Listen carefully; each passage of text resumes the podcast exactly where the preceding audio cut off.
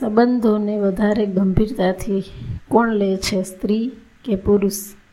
સંબંધોને સાચવવામાં કોણ ચડે, સ્ત્રી કે પુરુષ? સંબંધો વ્યક્તિને જીવવાની દ્રષ્ટિ આપે છે. માણસ માત્ર પ્રેમને પાત્ર. માણસ ભલે મગજથી વિચારે છે, પરંતુ તેને જીવવાનું તો હૃદયથી જ ગમે છે. ભલે તે ડગલે ને પગલે બુદ્ધિનો ઉપયોગ કરે છે, પરંતુ પ્રેમ અને શ્રદ્ધા વગર તેને ચાલતું નથી. આ એક વાસ્તવિકતા છે. કરોડો કે અબજો રૂપિયા કમાતો માણસ પણ સાંજ પડે, આવી ગયા ઘરે એવો પ્રેમથી ભરેલો ટહુકો સાંભળવા આતુર રહે છે.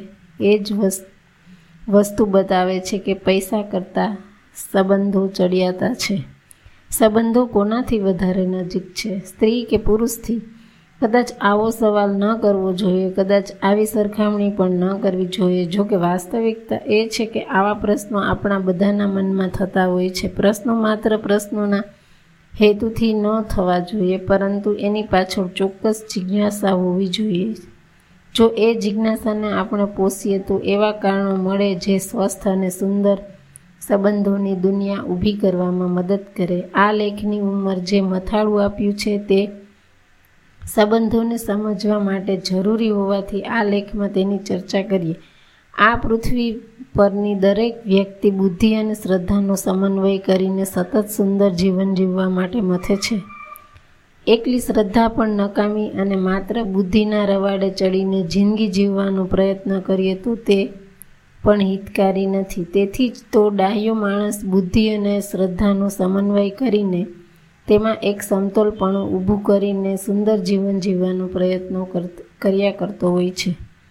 યોગશાસ્ત્ર એવું કહે છે કે મનુષ્યના જીવનમાં બોતેર હજાર નાડી હોય છે. એમાં ત્રણ નાડી મુખ્ય હોય છે.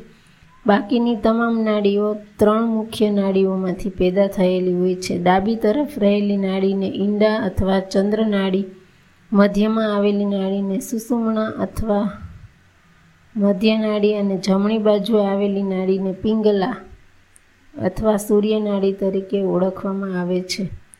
એનો અર્થ એ થયો કે દરેક મનુષ્ય આપણને બહારથી સ્ત્રી અને પુરુષ દેખાય છે, પરંતુ દરેક સ્ત્રીમાં એક પુરુષ હોય છે અને દરેક પુરુષમાં એક સ્ત્રી હોય છે. ચંદ્રનાળી એ સ્ત્રીની કેન્દ્રનાળી છે અને સૂર્યનાળી એ પુરુષની કેન્દ્રનાળી છે. એ બંનેનો સમન્વય વ્યક્તિનું નિર્માણ કરે છે. એક સ્ત્રી અને પુરુષ બંનેના સંદર્ભમાં બંનેના ગુણો અને લક્ષણો હોય છે. આ વાત સમજ્યા પછી હવે એ ચર્ચા કરીએ કે સ્ત્રીમાં પ્રેમ, શ્રદ્ધા, મમતા, ઉર્મી, લાગણી, સંવેદના, વાત્સલ્ય, કરુણા આ બધા ગુણો વધારે હોય છે. એ સહજ રીતે વધારે હોય છે. કુદરતે પક્ષપાત કરીને આવા ગુણો સ્ત્રીને વધારે આપ્યા છે. તેની સામે પુરુષોમાં તર્ક, બુદ્ધિ જેવા ગુણોનું પ્રમાણ વધારે હોય છે. એવું પણ બન્યું હોય કે સમાજ રચનામાં સ્ત્રીને ઘર સંભાળવાનું આવ્યું અને પુરુષને આર્થિક ઉપાર્જનની જવાબદારી મળી. એટલે પુરુષે બુદ્ધિનો વધારે ઉપયોગ કરવાનું નક્કી કર્યું હોય અથવા એવું કરવું પડ્યું હોય સ્ત્રી માતા પણ બને છે. આ એક મોટી સિદ્ધિ અને ઉપલબ્ધિ છે. એવા સંજોગોમાં સ્ત્રીના હૃદયમાં પ્રેમ અને શ્રદ્ધા ના હોય તો ચાલે જ નહીં. સંબંધોનું વિશ્વ એ પ્રેમ અને શ્રદ્ધાનું વિશ્વ છે. એટલે આપણે ચોક્કસ એમ કહી શકીએ કે સંબંધો એ પુરુષ કરતાં સ્ત્રીને સ્ત્રીનો વધારે વિષય છે. સ્ત્રીઓએ બાદ બાદ કરી નાખો તો મનુષ્યના વિશ્વમાંથી કદાચ સંબંધોની જ બાદ બાકી થઈ જાય એ પણ યાદ રાખવું જોઈએ. સ્ત્રીઓ જ સંબંધોની ધરી છે. એ ધરી પર જ જો સંબંધો ચાલ્યા કરે છે. સંબંધોમાં મૂંઝવણ અને ગૂંચવણ વધારે ઊભી થાય છે. તેનું કારણ પણ સ્ત્રીઓ જ છે. એવી ઘણીવાર દલીલ કરવામાં આવે છે. એ દલીલ સંપૂર્ણપણે સાચી છે. એવું તો નથી, પરંતુ એમાં વજૂદ છે. સ્ત્રીઓ ભાવના પ્રધાન હોય છે. તેઓ તરત ઢળી પડે છે. તેઓ પ્રેમ અને શ્રદ્ધાને કેન્દ્રમાં રાખીને આગળ વધે છે. સ્ત્રી શક્તિ છે તો તે ભક્તિ પણ છે. આ વસ્તુ ખાસ સમજવાની છે. સ્ત્રી એકલી શક્તિ વાત જુદી હતી, પરંતુ તેનું હૃદય માતૃ હૃદય હોવાથી તે ભક્તિ પણ છે, ભક્તિમાં બુદ્ધિ અને તર્ક કામ આવતા નથી. ભક્તિ એટલે સંપૂર્ણ સમર્પણ, ભક્તિ એટલે પોતાની જાતને શૂન્ય કરી નાખવી.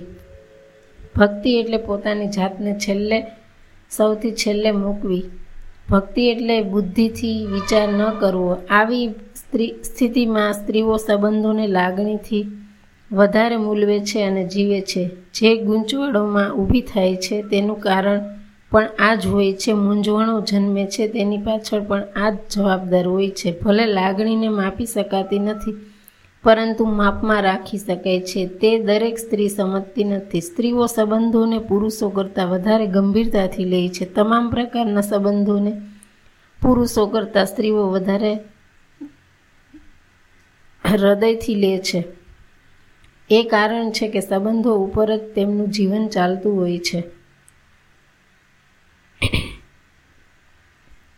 આખા આખા લેખનો સાર એટલો જ છે કે સ્ત્રીઓને સંબંધમાં થતી ગૂંચવણોને ઘટાડવા થોડોક વાસ્તવ, વાસ્તવલક્ષી બુદ્ધિથી ભરેલો અભિગમ કેળવવાની જરૂર છે અને બહાદુર ગણાતા પુરુષોએ સંબંધોમાં ચપટી પ્રેમ ઉમેરવાની પણ આવશ્યકતા છે.